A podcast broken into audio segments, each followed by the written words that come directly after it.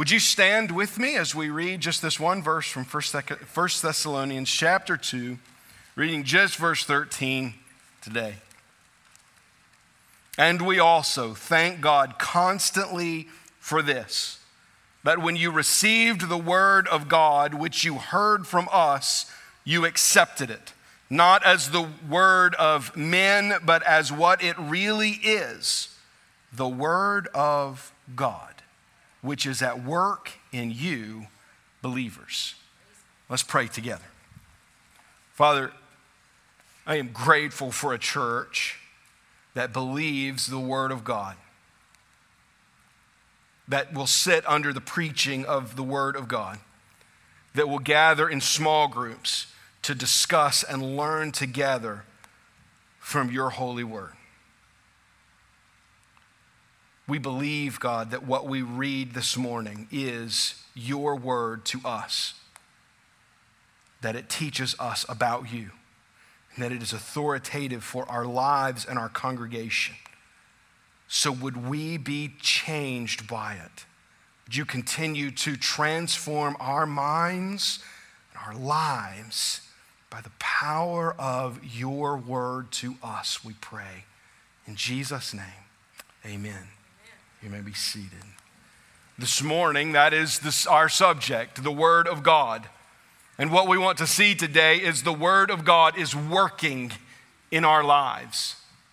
It is not an inanimate object that sits on a bookshelf, a coffee table, in the back seat of your car that you just grab every time you roll into church.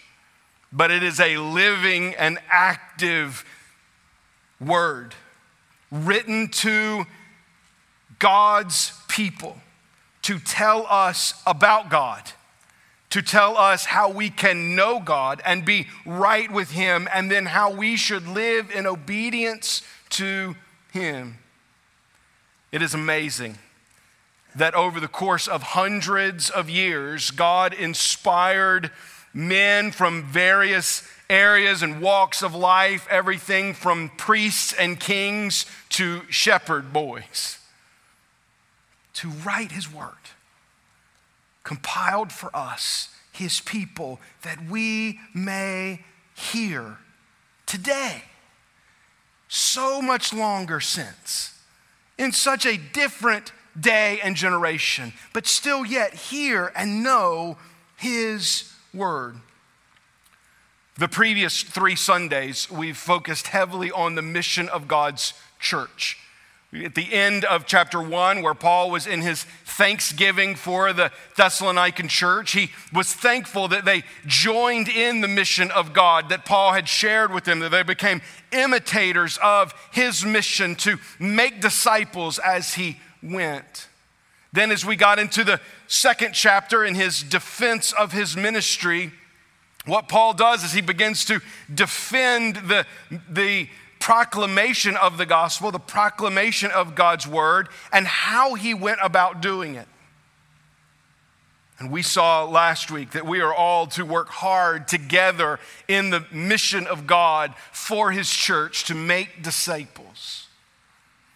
Today transitions somewhat, but not very much.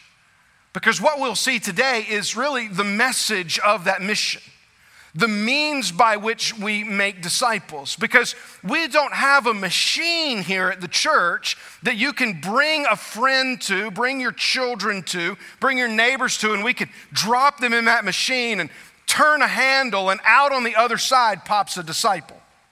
Could I just tell you, if, if that machine existed, we would buy one because that would probably be a whole lot easier. But it doesn't exist and it won't exist. God has determined the means by which we make disciples, and here it is, simply put, is the Word of God. Which is why, following his defense of his ministry, Paul returns to this brief moment of thanksgiving.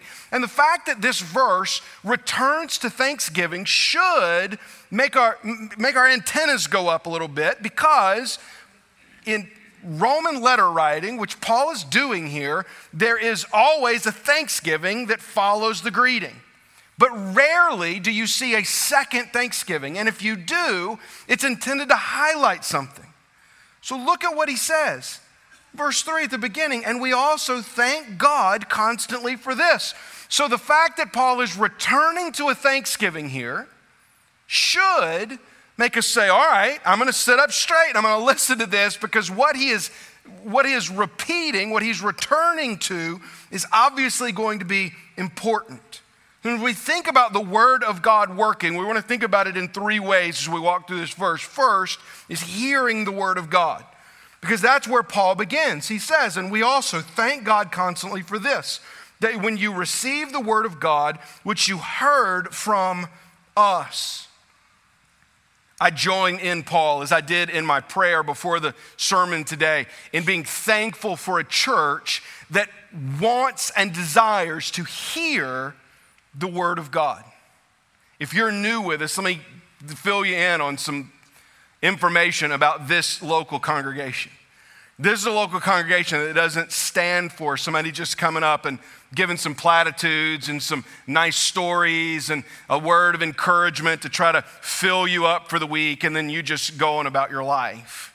No, this is a church that requires, demands, expects Somebody's going to stand in this place week after week and not give you opinion, but the very word of God.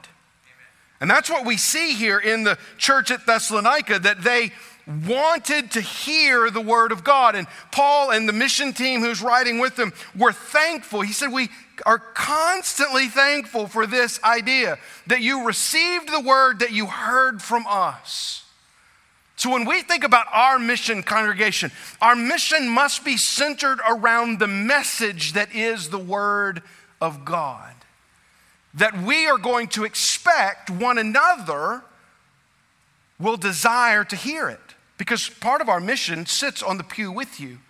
Part of our mission sits right in front or right back of you. Part of your mission is those people that are in that small group with you. See, our mission isn't just outside of the church, although part of it is. But our mission begins right here that we make disciples of one another. And as we make disciples of one another, we do that first and foremost by speaking God's word to each other.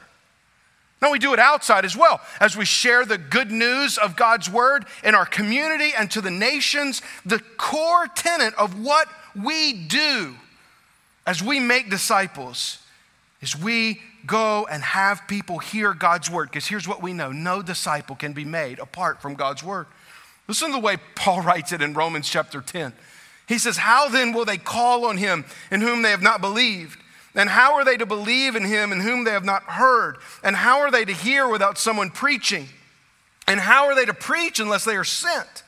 As it is written, how beautiful the feet of those who preach the good news.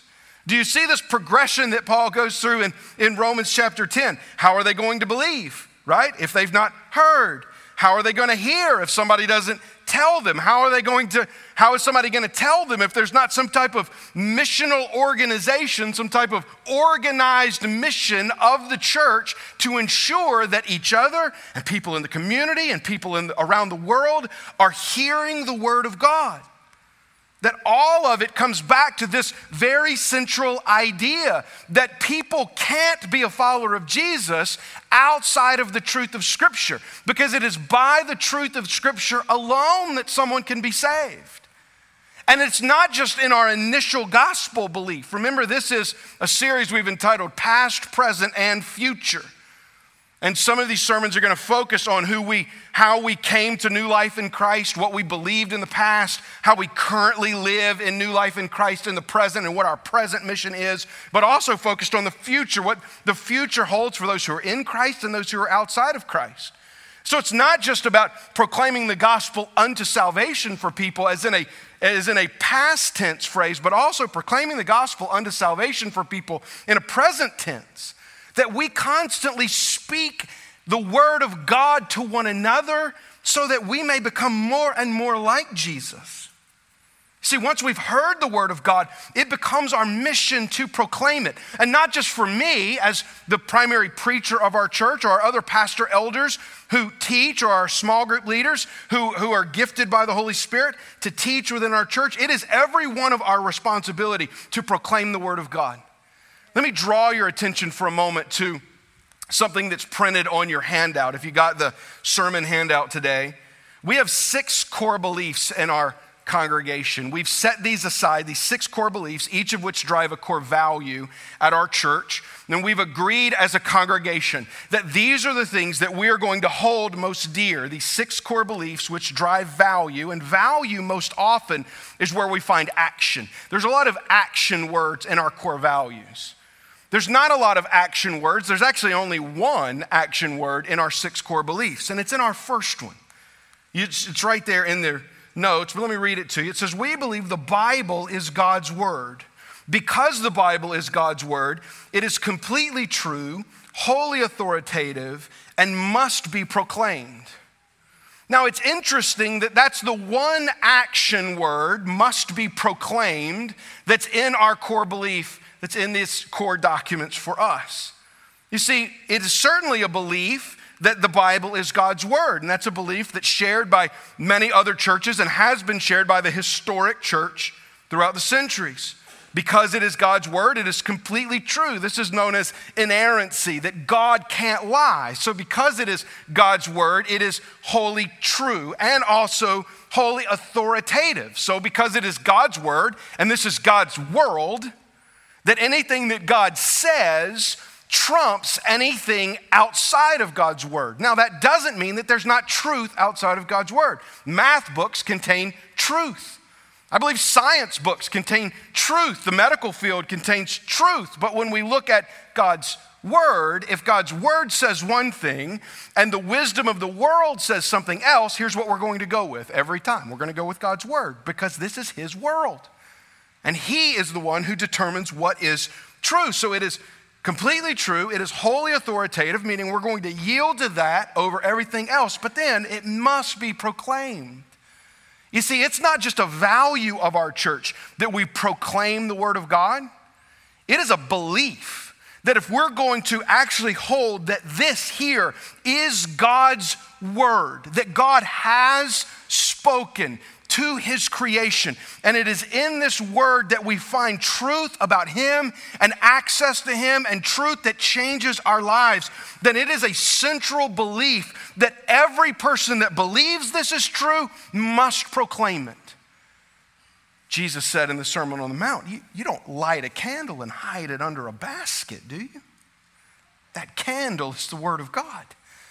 And far too often, we aren't all sharing in the mission of proclaiming God's word, and we use excuses like this well, somebody else is a lot better at it than me.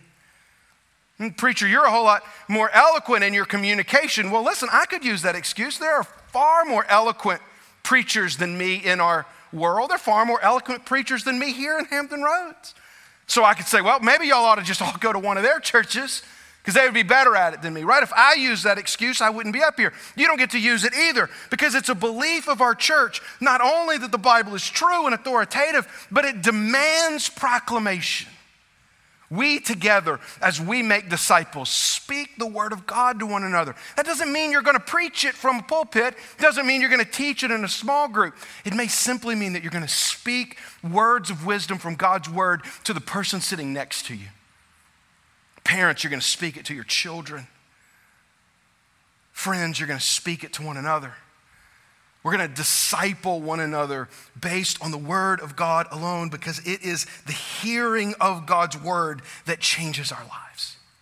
Number two, accepting the Word of God. Look at the center part of that verse. You accepted it not as the Word of men, but as what it really is the Word of God.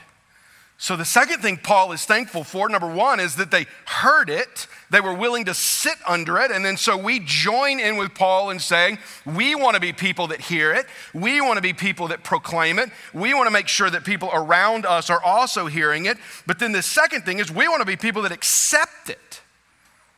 That we don't just hear it, but we accept it. Now, here's the difference, right? Hearing happens up here, doesn't it? Hearing it comes in one ear and it goes into your brain and you kind of process it a little bit. And there are a lot of people, maybe some sitting in this room today with the number of people that are gathering here. It's likely that there are some that this would be true of today, that you've heard a lot of the Word of God. And it's gone in your ear. And you've even hid it in your brain a little bit, you've tucked it away, and you maybe have, have developed this great, vast knowledge of God's word, but there's never been an actual accepting of it. Because, see, when Paul starts to move down this path, here's what he's saying He didn't just say that you learned it, but you accepted it. That it became a defining quality in your life, that it changed your heart. That you didn't just you didn't just understand it, but you believed it. You accepted it. Notice the qualifier here not as the word of men, but as what it really is the word of God. And this is an important distinction because if you'll remember in my introduction of of this uh, book, I told you there were lots of people, and we've referenced this a couple of times. It was very popular in that day for philosophers to travel from city to city. These were the rock stars of the day. And they would set up camp, and they would make lots of money, and they would develop lots of disciples, and then they would kind of move on. And there were some possibly accusing Paul and his mission team that that's what they were doing. And so notice the distinction that Paul makes. He says this, this isn't the word that we gave to you, wasn't the word of men like these philosophers, but it was the word of God. Because it is the word of God that can change lives. If we go back to Romans 10, where we saw that progression, right, that Paul kind of goes through, right, how will they hear? We get to the next two verses in 16 and 17. He says, But they have not all obeyed the gospel. For Isaiah said, Lord, who has believed what he has heard from us? So faith comes from hearing, and hearing through the word of Christ. Paul makes the same distinction in Romans 10 that he's making in 1 Thessalonians 2. He just makes it uh, in more detail in Romans 10, so it helps us to understand this that not everybody that hears it is automatically changed by it. Not everybody that hears it believes it. Not everybody that hears it, to use the word of 1 Thessalonians 2:13 accepts it. It doesn't sink down into everybody's heart. So what's the distinction? Because he says they have not all obeyed the gospel. Then he quotes the Old Testament prophet Isaiah, Lord who has believed what he has heard from us, and then he gives us the distinction. So faith comes from hearing and hearing through the word of Christ. So the word of Christ, holy scriptures is proclaimed but then there's this piece that we that isn't fully tangible for us, and it's faith. That God has this work that He does, because we're told in Ephesians that faith is a gift of God, right? So that no man can boast. So we don't get to sit around and brag and say, oh, I didn't just hear the word, I didn't just, just learn the word, but I've, I've applied the word, I've believed the word, I've accepted the word. If you've done that, you've done so because God has been gracious towards you and opening your eyes to things of the faith. So faith comes from hearing and hearing through the word of Christ. But there's this dots that we have to connect. And here's the dot that we have to connect because sometimes we want to go too far in that and we'll just say, well, God's going to save who he's going to want to save. And so if that's the case, what do, I, what do I have to do with the mission? Listen, God's not going to save a single person that doesn't hear the word of Christ. This is what Romans 10 is saying. That, that we play an, an integral part in this, being used by God to proclaim His word to people, not knowing who's going to accept it. I have no idea. I look out at many of these same faces week after week. And I can tell if you're engaged in what I'm saying. I've been doing this job long enough to know that there's just some basic um, skills you develop as a public speaker. And you can tell if people are into it, and you can tell if people aren't. You can tell who's passing a note about where we're going to lunch when this is all over. Okay. Kind of like a teacher at the front of the classroom. You're really not pulling anything over on me, okay? But you know what I can't tell? I can't tell who's moving that information from here to here. I can't. I have no. I have no way of knowing, and I can't force that. You want to know why? Because that's a work that God does. And so I, week after week, proclaim the gospel. You, week after week, proclaim the good news of, of the Holy Scriptures to people in your life. We do that locally and around the world. And here's what we trust we trust that God is going to move people from hearing to faith in Christ, recognizing that there will be some that think we're crazy. Paul addresses this in 1 Corinthians chapter 1. He says, For the word of the cross is folly to those who are perishing, but to us who are being saved, it is the power of God. The word of the cross. Now, the, the Bible's called lots of things, right? The word of God, the word of Christ. The, here it's the word of the cross. Where do we learn? How do we know that's what he's talking about? Well, because where do we learn about the cross? We learn about the cross in Scripture. And there are going to be those who think this is folly. They're going to think it's foolishness. And we have to be okay with that. We have to be okay with the fact that we may tell people we believe the Bible and they think we're nuts for it. We have to be okay with the fact that you may share the good news of Jesus with your neighbor or with a family member and they just may outright reject it. When you ask people, um, when surveyors you know, talk to Christians about why they don't share the gospel, which, by the way, only about 2% of, of Christians in America rare, regularly share the gospel with people. That's an abysmal number, right? Um, so when they ask the other 98% why they don't, the two primary answers people give is either, I'm afraid I won't know the right answer, all right, which is valid, means we need to study more. And, and number two, I'm afraid that they're going to reject it. Well, can I tell you something? If you can't get over that second one, you'll never share the gospel with anyone because here's what the Bible promises the Bible promises that there are going to be some who think it's folly, some who think it's foolishness, some who look at you and think you are just as backwards as anybody could be. Why don't you bring yourself in the 21st century, stop believing that old book, and start living right now? And we have to be okay with that. But here's the great news there are going to be some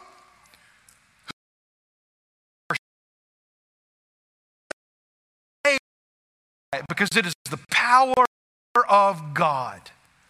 So we can't worry about those who may not accept it. We can't worry about those who may reject the message of the gospel. If I'm bringing faith in people so they hear the word and believe.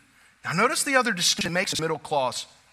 He says, You accepted it not as the word of men, but as what it really is the word of God. Often, those who think the word of God is foolishness, is folly, as the Bible says there in 1 Corinthians. They, will they'll make a, a blanket accusation against the Bible. That blanket accusation goes something like this it's just a collection of myths. It's just a story of fairy tales. It was created by religious people to either restrain the young or comfort the old. We don't need that anymore could throw off the shackles of the restraints of Scripture. We don't need that anymore. We've progressed as a society, we've progressed as humanity to the point where, where we don't have to believe these things anymore. This is just a creation. And there are many in this world who will believe that. And it will be too late for them when they stand before the true author of Scripture one day and note that it was not made up. And note that this is exactly what Paul claims here in this verse the Word of God. Peter, in his second letter to the churches, expands on this idea for us. Listen to what he says. There's several verses here, so hang on with me. He says, For we did not follow cleverly devised myths when we made known to you the power and coming of our Lord Jesus Christ, but we were eyewitnesses of his majesty. For when he received honor and glory from God the Father, and the, vo- the, voice was borne to him by the majesty of glory, This is my beloved Son, with whom I am well pleased. We ourselves heard this very voice, born from heaven, for we were with him on the holy mountain, and we have the prophetic word more fully confirmed, to which you will do well to pay attention, as to a lamp shining in a dark place, until the day dawns and the morning star rises in your hearts. Knowing this first of all, all that no prophecy of Scripture comes from someone's own interpretation. For no prophecy was ever produced by the will of man, but men spoke from God as they were carried along by the Holy Spirit. Now, let me just make something abundantly clear for us.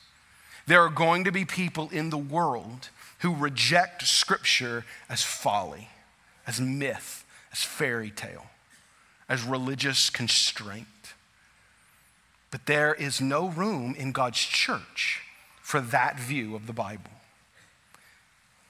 Because if we are going to be the people of God, then we must take the word of God for what it says. And Peter, in abundantly clear fashion, says, We did not devise myth for you, but we were there. We saw it with our eyes, we heard it with our ears, and it is not our interpretation of what has happened, but it is the very Spirit of God that has carried us along, speaking to us that is now recorded in Scripture for the church. So let me just stop for a minute. Because I recognize there may be somebody here that says, I've, I've always dismissed the Bible. I've always dismissed these, this as, as, as, something that, that is not applicable to me, that is, that is not really transformative in my life. Maybe it has some good ideas, some good principles. Maybe Jesus was a good guy that taught some good things. But I've never believed that what the Bible says is true. Hear me.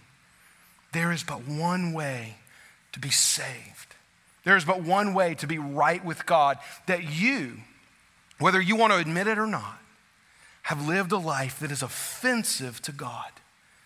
That you have disobeyed what He has said is right, that He has set a mark for you. And that by disobeying that, your relationship with God, my relationship with God, every human being that has ever walked this planet outside of Jesus, those relationships are broken because of our sin. But Jesus died in your place, paying the price for your sin so that you might be saved. This is the message of the Word of God. This is the culminating event of history that Jesus died in your place and then was raised to life so that you too might live. You say, What do I need to do? Well, do exactly what Paul describes in this verse today. Accept that today. You say, Wait, I thought you said this is something God does. It is. But from our perspective, it's simple. If you've heard this and believed it today, then hide it in your heart, trusting that Jesus will redeem you. And that the promises of Scripture are true for you, that you will be saved by the faith that God has given to you in what His Word has proclaimed now to your heart. Then, get to the third thing. Notice the progression here. So we've heard it, we've accepted it, now we're transformed by the Word of God. Very last clause there, which is at work in you believers. This is a present active verb that Paul uses, is at work in you. Now, it's been at least some months since Paul has been in Thessalonica. He sent Timothy, who returned with a message, and now he's writing this first letter, sending it by courier back to them. But here's what he can be thankful to the Lord for, because remember, this is still a second Thanksgiving. He can still be thankful to the Lord for and hold in confidence that the Word of God is still at work in them. The Word of God is working, that the Word of God is active that it is not only something that we believed at one point unto salvation, but it is something that we are daily submitting ourselves to so that we can put off sin and put on Christ. The Word of God doesn't only give us information about how to be justified, how to be right with God, it gives us information about how to be transformed into the image of His Son, Jesus Christ. And it is presently working in us. In Romans chapter 12, we have this instruction. Paul writes, I appeal to you, therefore, brothers, by the mercies of God, to present your bodies as living sacrifices, holy and acceptable to God, which is your spiritual worship. Do not be conformed to this world, but be transformed by the renewing of your mind, that by testing you may discern what is the will of God, what is good and acceptable and perfect. Paul says it is the Word of God that transforms our mind. There is no other source. Go back to that our core belief, our first core belief about the Bible. We believe the Bible is the Word of God. Therefore, right, it is, it is completely true and wholly authoritative. It is the only thing that radically transforms us into the image of Jesus. There is no other source that we can go to that will do that. That's not to say there aren't other sources we can learn from, but none have the power of God's Word. None can do what God's word can do for us. It is the word of God that regularly renews our mind. This is why the word of God is not only central to our gospel proclamation to a lost world, but it is why the word of God is central to our discipling of one another. Because if we really care about making disciples of one another, then we are going to speak the word of God to one another Because it is the Word of God that transforms our minds.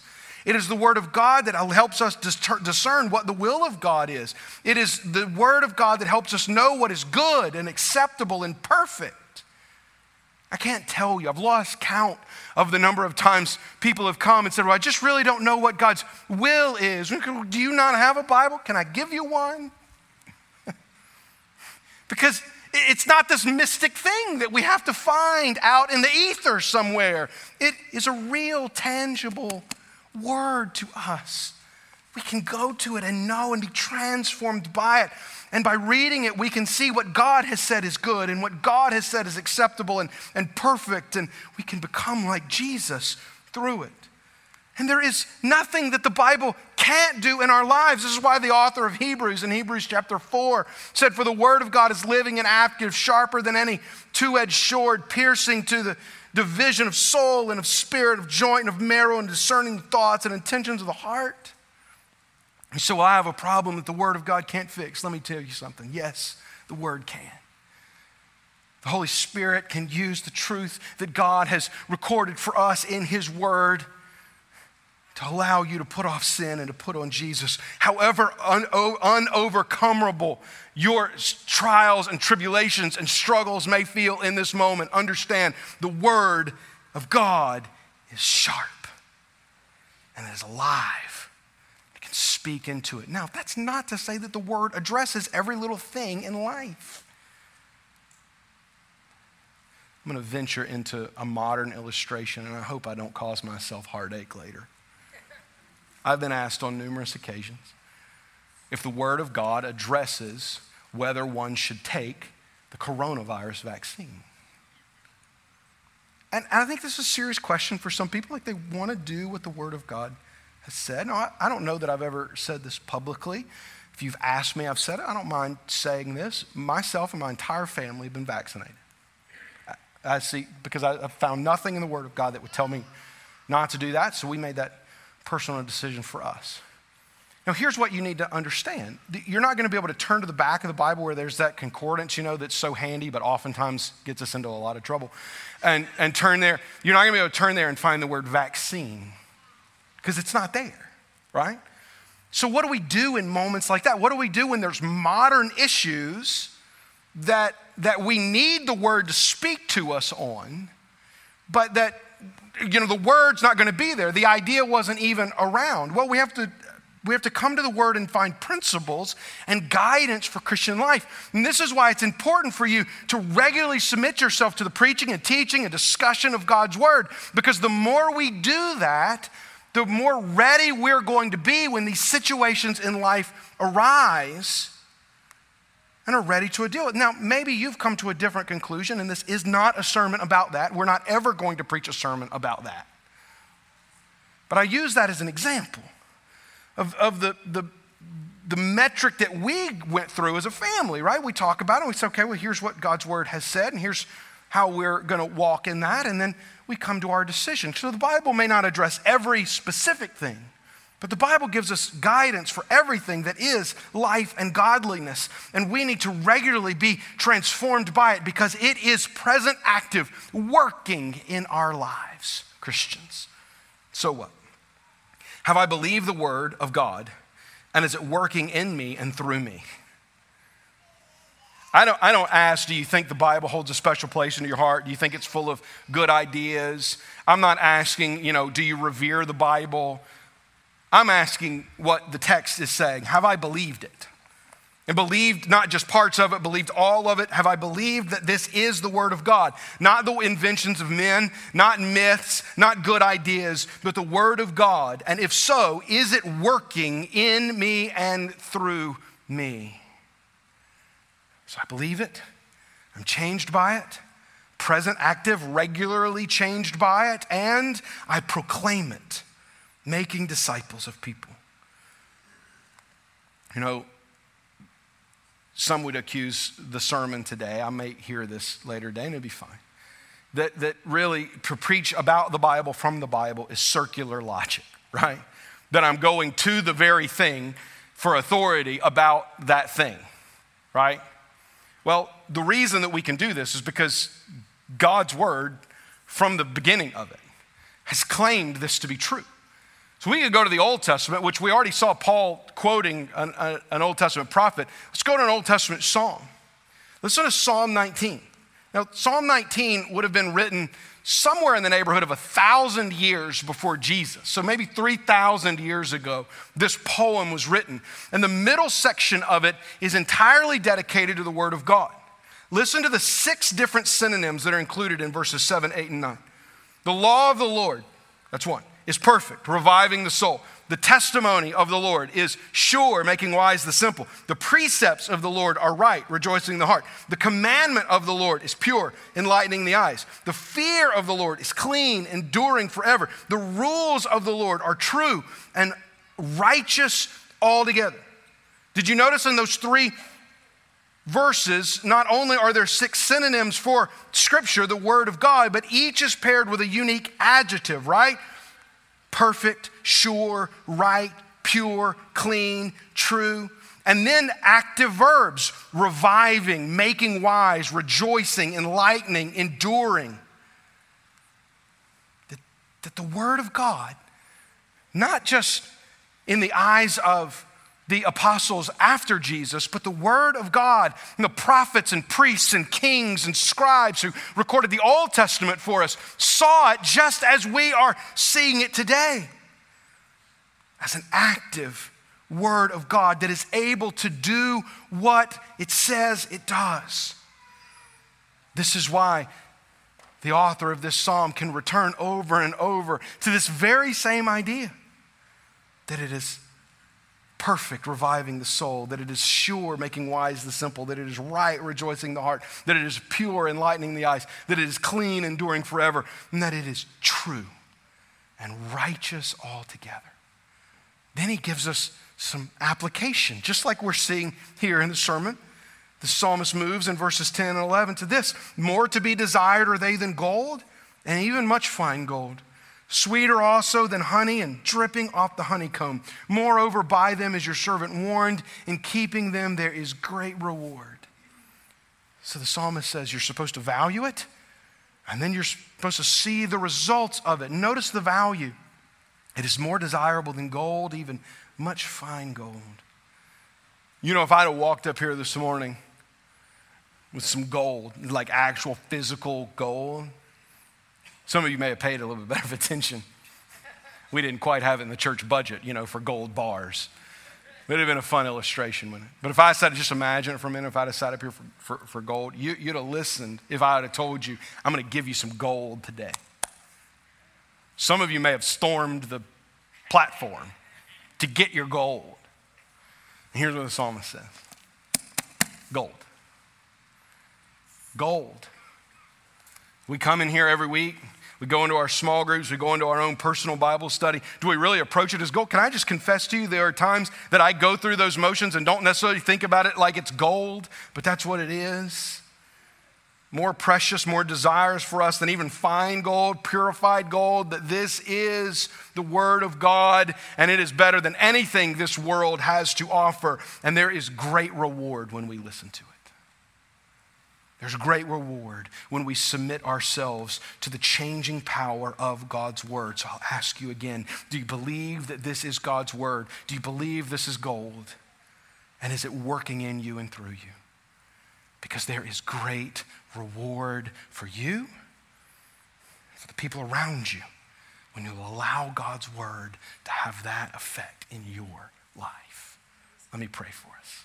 God, we thank you that you spoke to us through your word. And we don't have to wonder what you want us to do. We don't have to guess how it is that you would have us to live.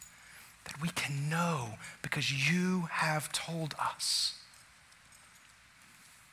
And that by the power of your Holy Spirit, you've brought us to faith in Jesus Christ. And we are regularly, day by day, transformed by those spirits working through your word in our lives. Help us to value that more precious than even fine gold and honey dripping off the comb. That there is nothing in this world that can compare. God, would it not only be working in us, but would it be working through us? Would our family and our neighbors and the nations know that your word provides for them truth about their Creator and their Savior, Jesus, through the work of this church? Because your word is regularly proclaimed by us, we pray. In Jesus' name, amen.